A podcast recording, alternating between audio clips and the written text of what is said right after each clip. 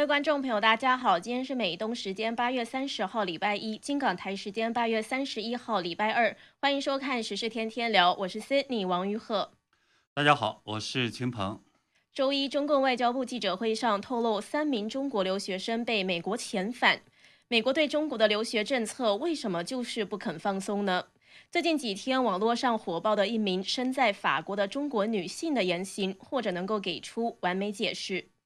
八月二十九号，中共的主要核心党媒罕见的集体转载了一篇自媒体的文章。这篇文章称，中共官方近期在经济、金融、文化等领域的一系列整治动作是一场政治变革，并称阻挡这场变革的将被抛弃。文章指出赵薇等被整肃的原因，还指出呢这是反击美国的围剿阴谋。那评论人士称这是中共新文革的第一张大字报。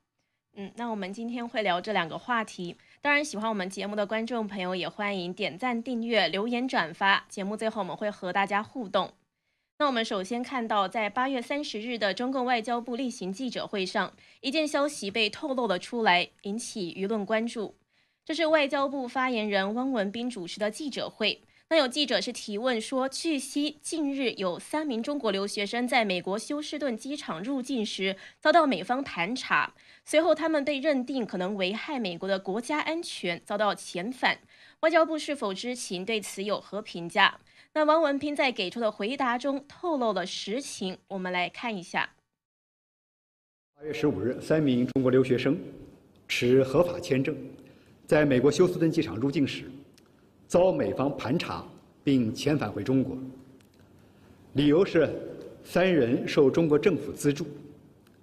或其个人手机内发现军训照片，因而被怀疑有军方背景。中方对此强烈不满，坚决反对，已就此向美方提出了严正交涉。嗯，那他后面呢说的就是例行的一阵痛骂美国。那他也就透露出来了一个消息，就是说这三个人在八月十五号的时候被遣返回国呢，是因为他们被怀疑是受到中共政府资助，然后在他们的个人手机内发现了军训的照片，所以被怀疑有中共军方的背景。嗯，那这件事情呢，也引来网友的纷纷的这种呃讨论。那我们呢也来好留言很多，我们来看一下。那你要不要先念一些给大家听听看？嗯，那那说明呢，网友讲在讲呢，那说明美国做对了。如果一般的学生，外交部会出来谴责。还有网友在说呢，是这三个人肯定来头不小，估计带着任务来的。呃，王美国不是生活在水深火热中吗？还抗议啥？还有人在讲呢，说不想给贼进家门儿。嗯，那当然，下面还有人在说，美国这次是精准打击。前两天浦东机场留学生排长队的新闻已经为此埋下了伏笔。疫情当前，签证收紧，天价机票，在这种情况下，依旧能够雄赳赳、气昂昂赴美的孩子们，绝对是中国国内的权贵阶级的子女，都是有深厚背景的。所以美国是一打一个准。然后呢，说是属正常主权范围，谴责有什么用？正解是对等拒绝对方学生入境。那还有说，为什么总是要往万恶的资本主义国家跑？那当然也有说，既然是一起重大外交事件，想必都是中共政治局人大代表的孩子。所以看来网友们呢都非常有想法，而且他们有的讲的还特别的讽刺。嗯，对。那我看到有澎湃网的网友也在讲呢，说争口气，别去美国留学了。不过呢，对于我个人来讲，我相信我我们有很多这种大陆的观众朋友。呃，自己呢，或者是你们的孩子想出来读书，那我是建议的话，有这样的机会，其实当然就是最好能够出来，因为至少的话可以让孩子是相对自由的这种成长。呃，我们也看到呢，中共官员的这些孩子在哪里，其实大家都知道啊，对吧？所以呢，他们在哪里呢？我相信我们说哪里应该是最好，不要听呢中共官方现在在呃完全颠倒黑白的再去炒作、再去宣传。也不要再去跟随当前的中共再去炒作说啊不要学英语啊等等这样的一些风向走，还是要学好了英语，然后多学相关的各种各样的这种知识，然后静静的等待呢。虽然现在可能呃各方面比较严一些，但是呢，我相信会有变化的那一天。嗯，是，的确呢，出来呢呼吸一点自由的空气还是比较好的。那现在三名中国留学生遭到美国遣返，在此之前呢，也传出说五百多名中国的理工科研究生申请赴美被拒签了。那这个是因为川普政府时期签署的这个第一零零四三号总统令令就一直延续到了现在。那由于这个中共是大规模的外派学生到国外当间谍啊，这种事情是层出不穷，所以就引发美国这些西方国家的警觉。也牵连了很多现在无辜的中国学生，他们现在的留学梦呢，看起来很多都破碎了。嗯，对。五月份的时候呢，我们也看到这是一个计划赴美的中国留学生。那么，因为他的父亲呢是中共警察，而被美国的呃使领馆拒签，大使馆还给出了一张决定书，证明呢美国国务卿的指示，停止签发证，呃签证呢给中共移民局。安全部、还有公安部等现役人员的配偶和子女。那么，呃，美国对中国的留学生政策为什么不肯放松呢？我们呢，就是看到网上最近这几天是有一个非常火爆的，那么身在法国的中国女性的这个言行，我们来去呃看一下，或许呢，大家能够给出一个非常完美的一个解释。嗯，那我们就来看一下这个火爆网络的抖音视频。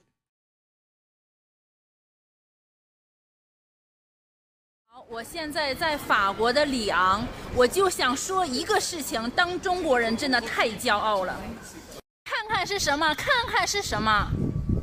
中国银行，中国银行啊！我们中国这么强大，在法国有咱们的中国银行，你就不知道我现在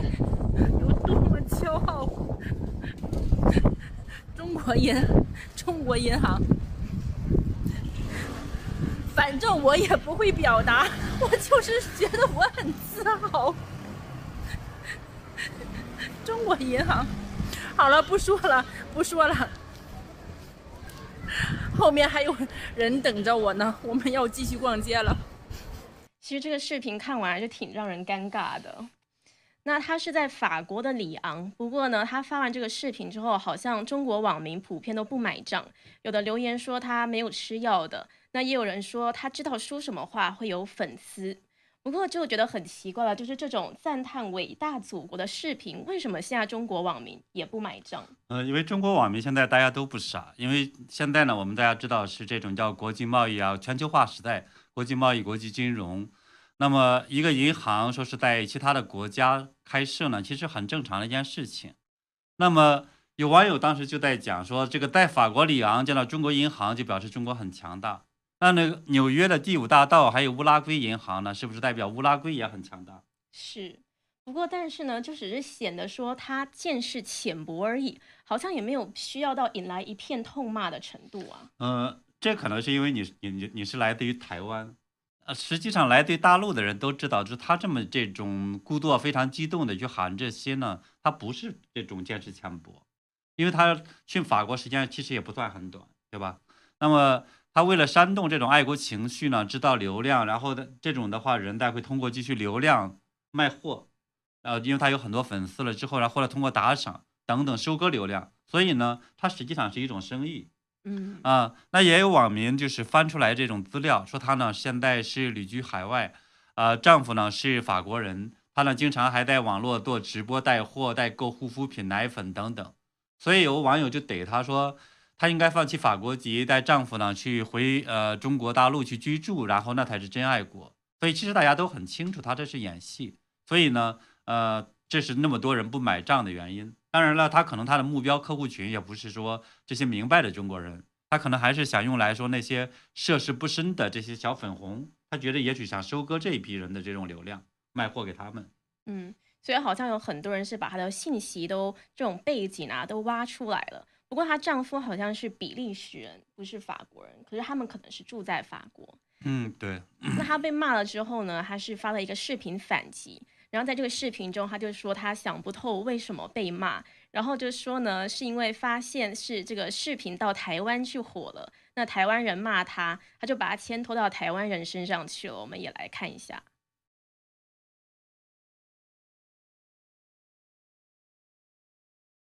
我告诉你，那些喷子，中国只有一个。哼！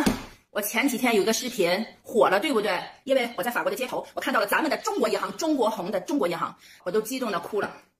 结果过了两天，我就发现不对劲儿，我的私信里涌现出一大批的骂我的，有人加我的微什么东西的啊，也是骂的不得了。哎，我就搞不懂了，为什么突然就是过了两天有人骂我？我知道了，我的信息被暴露了，哈，怪不得有那么多的人骂我呀！我就告诉你们这些喷子，你们这些什么渣什么人，中国只有一个，切，你骂我我不怕。这个新闻呢，在咱们国内是看不到的，只有在海外和台湾可以看到。我告诉你们，我不怕。我告诉你们，中国只有一个，骂呀！你骂就说明你心里在意这个，你不承认没有办法。我再说一遍，使劲骂！我不怕，我强大，我是中国强大。再说一遍，中国只有一个，你们是台湾省。我告诉你，我看到咱们中国字，看到咱们关于中国的一切东西，在海外我都骄傲。那些骂我的说，哎呀，你你什么什么拿着个爱国旗号，什么什么刷流量，你们这些阴险的人才会想到这些词。哼，我再告诉你。你别打中国字啊，对不对？越骂越骂就代表你心里虚。咱们中国加油加油加油，中国最强大。等下，我现在终于知道为什么这个转发他影片的人会说看到中国字我会哭，我会激动的，因为这个声音实在是太大声了。对对对，他这种呢，其实他实际上你很明显也是在造谣，因为我在网上看到了，实际上转发他的这个视频的以及骂他的大部分是简体字的这些网友，所以很明显大部分是来自于呃大陆的。嗯。好像是真的，因为就算是可能，就算是像他说的那样子，会去骂的那一类台湾人，其实也是不喜欢用简体字的。嗯，就我只有听说过五毛用繁体字假装是台湾人，可是还没有看过台湾人是需要去用简体字做什么特殊意图的。所以代表可能骂他的人的确还是大陆人居多。而且只有大陆人其实才了解，说是他，因为他来自大陆的这种的，那心里边那个小九九，对吧？所以他实际上他应该也很明白。而他呢？但是呢，他现在揣着明白装糊涂，所以呢，继续把这个说是台湾人骂他，然后倒过来是借台湾话题再包装一下自己这个爱国形象。我觉得又想这种呃进一步的给自己去来这种呃买好，所以这是他这个做法。嗯，那接着呢，他还发了另外一个视频，是拉着他的这个比利时老公和他一起唱红歌，就开始输出这个红色意识形态了。对，这个呢就是。她和她的这个老公在这边，在这个党旗前面在唱红歌。嗯，对，这是中共的这种呃血旗，对吧？啊，所以其实呃这个呢，也是我们在谈到为什么我们会把这个留学生的政策和这个法国女士的中在法国的这个华人女士的这样的一个年行的这个视频连在一起呢？是因为我觉得这两个其实是可以比较好的能够传递出来，就是他们在海外的有一部分的这些。呃，我们叫华人，他是真实怎么去想的？他实际上是在帮着再去，虽然人在外边，但他实际上帮着中共再去做事情。那么这就导致呢，实际上，呃，很多的这个外国人，他们呢就发现了这件事情，是也是越来越多的，特别是我们讲说川普时期之后，对吧？在最近几年，那越来越多的人就发现了说，啊，很多的中国人实际上也分不清中共和中国。那么。有一些呢，就像我们看到的这个呃，在法国的女士一样，她实际上在外边呢是积极的去推动中共的那一套，还有呢是包括推广中共的这种红色意识，对吧？啊，所谓的爱国东西，同时的话呢，在推行呃中共的，比如说我们像做间谍啊、盗窃知识产权啊等等的，所以他这样的是完全的是和当地的主流社会是格格不入的。嗯，对，所以看到现在呢，美国是越来越加紧了。这个中国的留学生或是来自于中国人的签证，那前一阵子还有一个大陆留学生到了美国之后，在海关检查之后也是被驱逐，就是因为发现他的照片里面有一张他和中共党徽的合影。我个人实际上怀疑这个汪文斌所说的就是那个和他军训的那一张和你刚才说的这个人实际上是一个人，因为当时他是在网上发了这么一个他的经历，他说他是被发现有军训照片，有这个。呃，党和党徽合影的照片，他给自己解释是说，哎，在中国那个好的地方都有党徽嘛。是。可是在中国不是每个地方都有党徽的，所以我是怀疑他这个人在撒谎。汪文斌呢，也是可能知道呢，如果他提党徽，大家都会知道说，哎，这是不是共产党员呢？所以他可能就故意的把这个信息给隐瞒掉了。所以他只提军训的问题，因为军训可能大家只会想到说是入学的时候那种军训。所以我觉得汪文斌恐怕也在撒谎。嗯。那么，所以呢，就是我们也看到呢，在这种情况下，美国加紧控制这种留学，那实际上也就是很简单一个呃原则，就是他们呢不希望中共继续去危害呃美国，因为西方人越来越多的发现了中共其实就是整个人类的敌人。嗯，包括这一次这个疫情啊、病毒的事情之后，就越这样子觉得了。是这样子，对。那么我们呃，所以呢，现在呢，看到美国执行的，表面上还在说呢，是还是川普时期这种总统令，那拜登政府也只是只是但这么讲，但事实上在执行的时候，我们发现其实已经扩展到了这样的不同的更多的领域。嗯，一些呢是包括可能是家人有涉及到危害人权的这些案例，包括可能是这种国安的呃。以及国保的等等入境局的这样的一些这种警察身上，他们的家属，对吧？还有一部分的话呢，也扩展到了一些呃中国政府支资助的这种党员的留学生身上。所以我讲说那个党员和国和党徽合影的，应该属于这一类。啊，当然，呃，还有一点的话呢，我觉得可能将来如果很麻烦的，也还会还会发生什么事情呢？也是想提醒，就是说本人或者是自己可能会到美国的这些朋友。嗯，因为美国的移民法里边其实是有规定的，它是规定共产党员是不能入籍的。但是过去呢，因为它执行的比较松，那么从川普的后期来讲的话，其实它执行的越来越严格了。呃，所以呢，在呃我们中国人的好多的习惯呢，是说在这个申请美国签证的时候，可能就会呃其中有一条说你是你要申报是不是共产党员。大部分人可能就是会撒谎，或者把这个东西就会说啊不是，就把这个给呃糊弄过去了。但是呢，如果说是美国严查的时候，那么这一点上很可能就会被取消资格。所以呢，就是呃本人或者你的孩子呢，说是党员，如果党共产党的这些朋友的话呢，可以去呃我们看到大纪元的这种退党网站上做一个退党声明，还打出可以打印出来。作为自己将来说这样的一个证据，包括入境的时候可能一个证据，而这个证据呢是退党声明呢，美国政府是承认的。嗯，看到现在真的在这个中共也收紧，不让国人出去了嘛，不让国人出国去了。然后美国这边也在收紧，不让中国人进来的这个情况下，看到之前这个中国到美国的机票啊，到加拿大机票是直接飙到了天价的十万块，还是大排长龙，大家都要赶着出来。呃，对，大家其实知道的话，到海外留学的话，对自己的将来还是很有帮助的。是，而且之前呢，还有人就说，就是消息人士，他也是要把自己孩子送出国的一个商人，他就说，可能送出去了就不会再回来了，就不会再回到中国了。那我们来看看为什么？我们说看到这个中共党媒是联手转发了一个奇文，那可能是要吹响新闻革的号角。八月二十九日，中共的核心党媒集体转发了一篇文章。让外界都惊呼，中共的新闻革要正式来临了。那这篇文章的名字呢，叫做《每个人都能感受到一场深刻的变革正在进行》。最初是由微信公众号“李光满冰点时评”发表的，但是随后呢，是被一系列的中共核心党媒发表，包括人民网、新华网、央视网等等，都转发了这篇文章。那这篇文章呢，是指出从蚂蚁上市被叫停，再到中共中央整顿经济秩序、反垄断，到阿里被罚一百八十二亿元，还有滴滴被查，再到中共隆重纪念建党一百周年，还有提出共同富裕道路，以及最近对娱乐圈乱象的一系列整治动作，都在告诉我们，中国从经济领域、金融领域、文化领域到政治领域，都在发生一场深刻的变革。或者也可以说是一场深刻的革命，这个是文章的原文。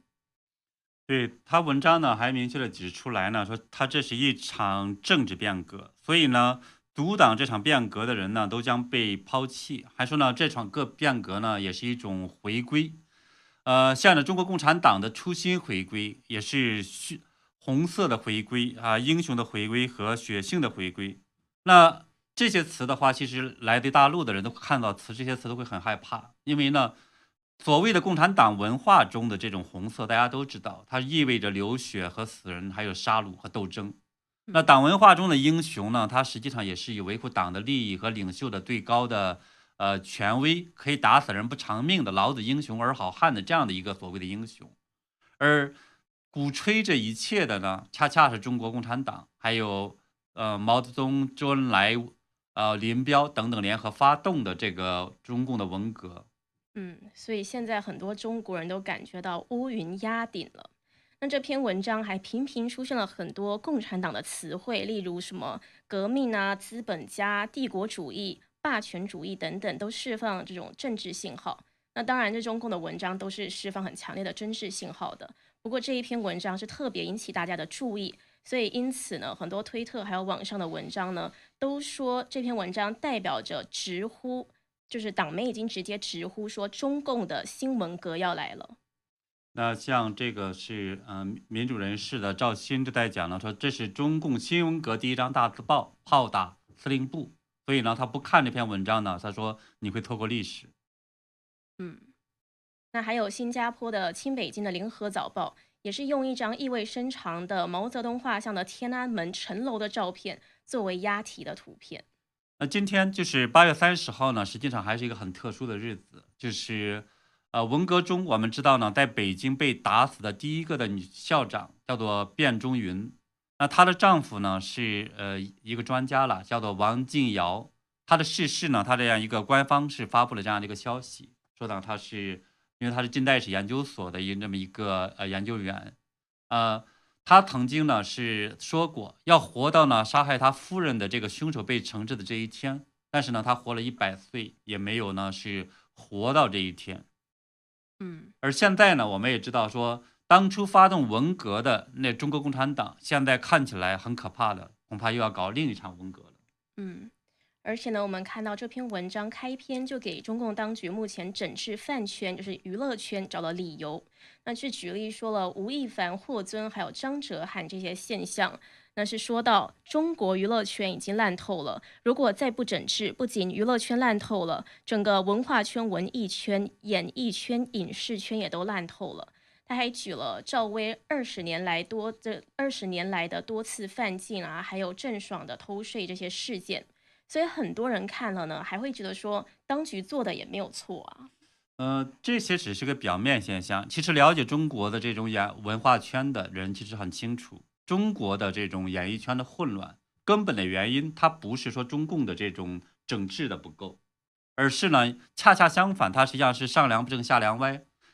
导致了中国的文艺圈、演艺圈这种腐烂。那中共建政之后，我们知道呢，毛泽东等在这个中南海就在搞大搞舞会，甚至在大饥荒年代呢，还一直在不停。呃，毛泽东把无数的陪舞者也变成了情妇。那后来的江泽民呢，更是糜烂透顶。他带头包二奶呢，也让中国的官场和社会呢是日益的腐烂。那今天呢，我看到呃何青莲老师还旧事同提，说是江泽民在六四之后，呃通过这种媒体宣传的方式的话，让中国人把呃注意力转移到了一些声色犬马这样的一些玩乐上边。他是就是怕呢是危及到中共的政权，也就换句话讲的话呢，呃你只要干一些呃不危害共产党的东西，你干什么都可以。所以那时候，因为我在国内的时候，跟互联网圈的朋友也很熟，他们就在讲说，呃，我们看到国内的互联网上其实各种各样的东西都有，非常乱，甚至那些呃人民网啊等等上面也有很多那种很很不好的一些广告。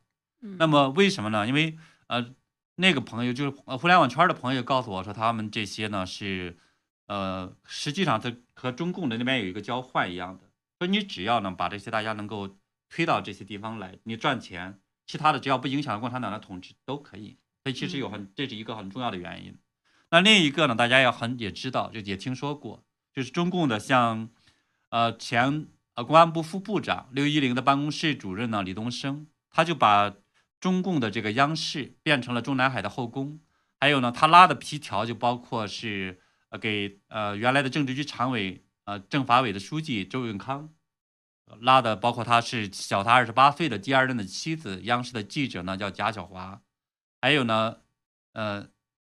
周永康，还有和这个央视的女主持人沈冰、叶迎春，还有是中南海的大密令计划，还有和这个央视的女记者冯卓，还有曾任最高呃检察长的陶建明和这个央视的女主持人王小丫等等等等。那么中共的。军委副主席徐台厚的情妇呢，也其中也有包括这个原央视的主播冯林，呃，当然他艺名叫海林。前这个央视的男主播呢，那我们知道芮成钢的被曝呢和中共大批的高官夫人有染，被称为公共情夫，这些等等这项呢，其实就把整个的文艺圈、整个文化圈搞得非常的这种污秽不堪。那么还有呢，是曾经管理网络，现在呢，呃，也是这个部门代管，是网信办。那么网信办的当年的这个主任叫卢伟，他最大的丑闻呢，他还甚至参加过这种叫做人奶宴，就是呢让那些呃刚刚怀呃生过孩子的这种呃女性的话呢，是当做一种活的人奶，可能有几千块一个然后就上来，是这样子。所以这样的这种乱来讲的话，其实已足以证明说中共的这样的一些我们讲说像上梁不正下梁歪，才有了呢最高从中共的创始人。到这个董一历任很多任的总书记，到呢这些其他的很多高官，还有呢这种整个的现在的整体的全中国官场的半壁江山养红颜，才会导致了说整个的这种文艺圈乱象丛生。嗯，所以现在让说中国共产党那个摇身一变变成一个这种洁白的整治者，所以我觉得这本身也是特别是荒唐的一件事情。就是照您的说法，不仅是上梁不正下梁歪，可能上梁还希望下梁是歪的，因为这样子的思想很腐败，他就不会去想一些正经的事情啊，想一些想要真的是对这个社会有益的事情，而且可能呢，这个下面的官员呢，还就有把柄可以在他们手上了。对，而且的话呢，这些我们讲说，如果文艺圈的话，就特别这种健康特别好的话呢，那些官员们。跑来腐败，他也没有这种环境的，所以其实中共的实际上故意把这样的一个环境搞得这种污秽不堪的。嗯，那这一篇回到这一篇文章，这篇文章还说，当前对娱乐圈、文艺圈、影视圈的整治力度还远远不够，要使用一切手段打击当前社会上存在的各种追星饭圈现象，彻底杜绝社会性格中的娘炮和小鲜肉现象，真正让娱乐圈、文艺圈、影视圈风正气正。我们的各类文学艺术工作者、影视工作者都要下基层，让普通劳动者、普通老百姓成为文学艺术的主人翁和主角。这个听起来好像是讲的特别的理正言顺的感觉。呃，那是你们台湾人，要是我们大陆看这些这种呃东西的话，你就会发现看的这个心惊胆战的。因为你想这里边，我给你分析一下，那追星呢，当然大家都知道，实际上是正常的这种人类正常现象。你只要大家都会追星，比如说追星，我们当年说追女排那种奋斗精神，对吧？你追这种叫做山口百惠，嗯啊，追呢，我们讲说是邓丽君的那种歌，这其实很正常现象，没什么大不了的。嗯但是中共要去打，为什么打追星呢？打这些事情呢？我们之前其实节目中讲了，中共不希望任何人有比党还要高的这种人气和威望，所以呢，他希望能够把这些打下去之后，后来推动大家对党的崇拜，对党的领袖的崇拜。这实际上他真实的目的，他所以他要打所谓的这些叫做影视圈，打击这种叫做饭圈儿，根植的原因在这儿。嗯，那么呢，还有他是在讲呢，说这个呃，现在呢要去整治那种什么小娘炮，还有小鲜肉。可是呢，之前有很多的文章和内部的人士也有透露说，为什么中国会在影视作品中出现那么多的小鲜肉，就看起来怪怪的那些，是因为呢，中国的各大官方的电视台。这种采购中心的负责人都是一些大妈，他们喜欢小鲜肉，所以呢才会培养起来说中国的这些这种小鲜肉，呃，就是因为男的这些腐败，他是那种腐败，那么女的这种腐败，官方的官员的腐败，他就培养出了好多小鲜肉。那至于呢，就是这里边还在讲说让呃各类的文艺工作者、影视工作者下基层，其实听起来就像说文革中的知识分子上山下乡。接受贫下中农再改造，所以这个其实看起来也是很可怕的一件事情。我觉得像你能感觉到运动要来了这种感觉，嗯，而且呢，我们也知道说他这里边还提到说，呃，让这些普通劳动者、普通老百姓成为这种文艺、文学艺术的主人公、主人翁和主角，是啊，这实际上大家一看也都是不可能的。为什么呢？因为呃。毛泽东在延安文艺工作座谈会上那个讲话已经说了，他实际上呢，这种文艺要为党服务，所以中共才会篡改历史，才会这个毁灭传统文化，诋毁西方的这些文化，让老百姓声色犬马，然后顾不及他的这样的一个呃统治，对吧？威胁不了他，而且呢，也让中国人没有信仰，这实际上也是中国文化现在这么堕落的一个重要的原因。那么这种情况下，他怎么可能让这个？普通的老百姓成不成为这种文学艺术的这种主人翁和主角，那既因为他要为党服务，当然就只能讴歌党或者讴歌党的领导，他不可能讴歌普通普通啊群众的。所以呢，这些漂亮的口号呢，实际上呢，一方面能够看出来，这实际上是呃作者从文革时期他可拷贝来的；另一方面，他其实根本就不可能的这种落实的。是。像您刚刚说的，中共不希望任何人有比党还要高的人气，才会后面能够成功的推动党的领袖崇拜嘛？那我就想到之前看到一则新闻，就是中共大陆教育部在二十四日宣布说，国家主席习近平的政治理念叫做“习近平新时代中国特色社会主义思想”，要收录至学校的教科书内容，从小学到大学，每个阶段都要深入的学习习近平指南。对，这实际上就是跟毛泽东当年一套，先学毛泽东思想，然后呢，逐步的再推高这种声望，然后后来搞这种我们叫呃崇拜，然后再后来搞了这种文文革。所以其实你能够看到这个过去的影子一直都在那里。是，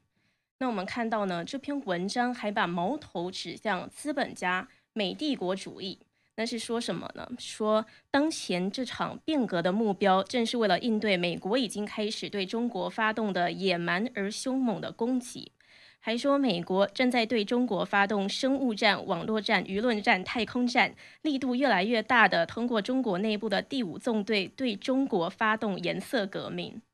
嗯，对他把实际上这种文化中的这些正的现象，或者是我们叫。还原历史的这些事情的话，他应该都把它叫成了颜色革命，所以这是一个。另外一点呢，他在讲说是美国对中国发动生物战，但是生物战的话，我估不我我我们说不知道他是不是指这个外交部发言人呃所鼓吹的，说是这种病毒来自于这种美国的德宝。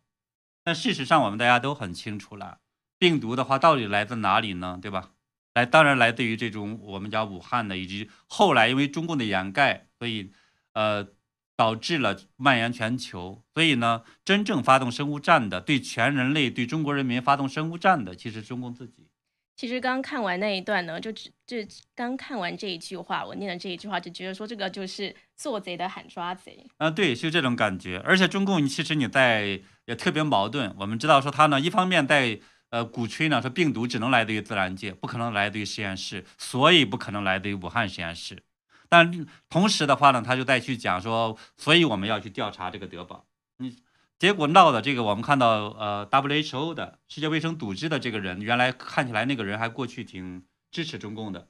结果他也就受不了了，说你这个逻辑错乱，对吧？一方面你说不可能来自于实验室，另一方面你还要调查这个德宝，你这脑袋太太坏掉了。嗯，他太晚发现了。对对，他太晚发现了。嗯，而且其实呢，看到中共政权好像出现危机的时候，就是喜欢找一个所谓的外部敌人，就要鼓动这个小粉红的这种爱国主义或是民族主义。对，所以的话，我们也看到呢，中共在不同时期实际上是在制造各种各样的敌人。那么，包括当年也是把苏联当时是老大哥，呃，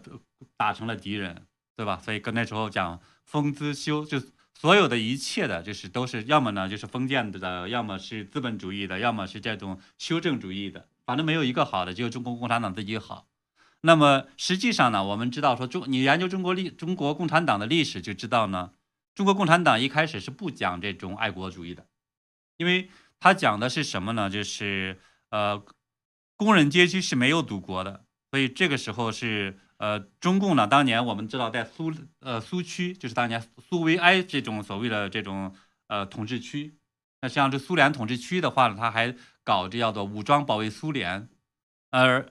中共的这个老祖宗列宁呢，当年这个还说过批判这种爱国主义，所以呢，中共当年也在批这些呃所谓的爱国者，所以当时呢是。啊，毛泽东还在讲说呢，让这个敌人，让日本人呢越占领的土地越多越好，这样的话他才能够呃怎么样爱国爱什么国爱？但那不是爱的蒋介石的国吗？等等的，就所以他那个时候是分完全的分裂分子的。只是到了今天的话，我们看到呢，就是就跟列宁所说的一样，每当一个国家的政治经济出现重大危机的时候，爱国主义的破旗又散发出臭味来。这个列宁当年批这个爱国主义的时候用的这么一句话。还特别有名这句话是，然后现在中共是用这种共产主义的意识形态，又反而在做这个之前列宁批斗的事情。对，因为中共现在呢，就是我们讲说意识形态破产了，然后输出革命也不成功，所以呢，他现在用这种爱国主义啊、民族主义啊，其实是维持统治。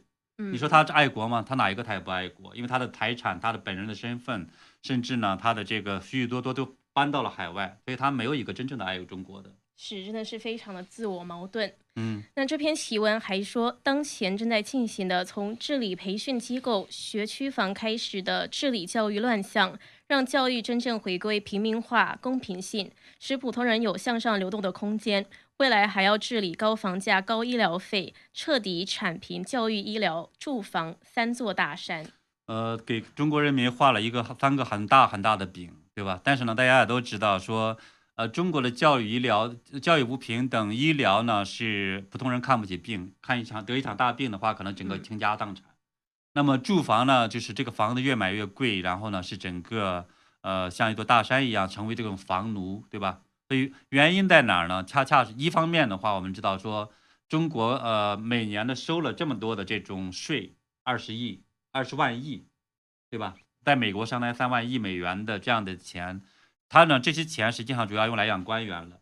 那么中国是有世界上最庞大的这个官僚体系、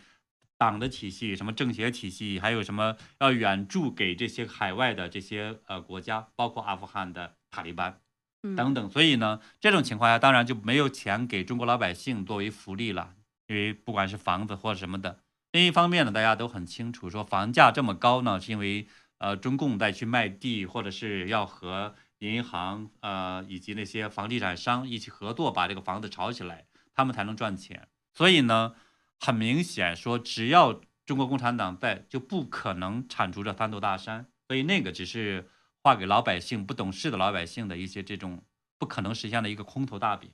嗯，那我们今天的节目呢，我们是聊到了，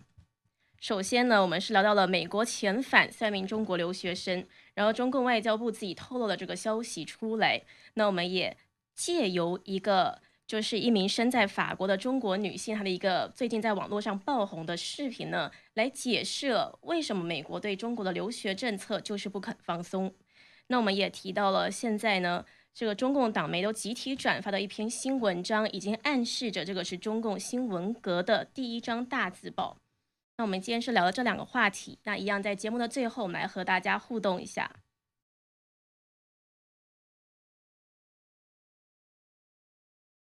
呃，好多人在讨论那个，就是在法国的还是那个大妈的，你看也是有很多人说是大妈，因为刚刚呢，我本来也是想要说是中国大妈，可是呢，就是秦鹏认为应该是还是一个年轻的女性。对 对，看起来像大妈，对吧。嗯呃，对他还有呢，是讲说在国内高士丽，他说在国内遇到两个女基督徒，居然都是粉红，当时都懵了。嗯，呃，这个蛮遗憾的，因为其实很多人呢，实际上在被中国共产党洗脑洗的，有时候真的是分不清很多东西。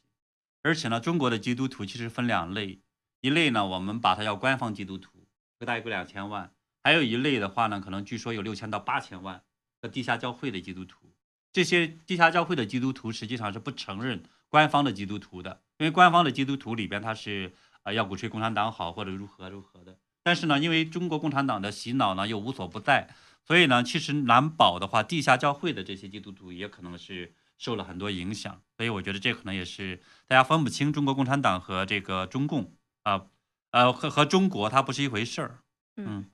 那有的时候呢，还有一个想法是觉得说，因为人在中国，所以不得不这样讲，可能表现出来是这样，可能内心可能是知道真相也不一定。呃，对，也有很多是这样子的。呃，还有呢，是一个网友叫 Cherry 是吧？啊、不交党费就算退了，这个实际上不是，因为你当年的话，你跟呃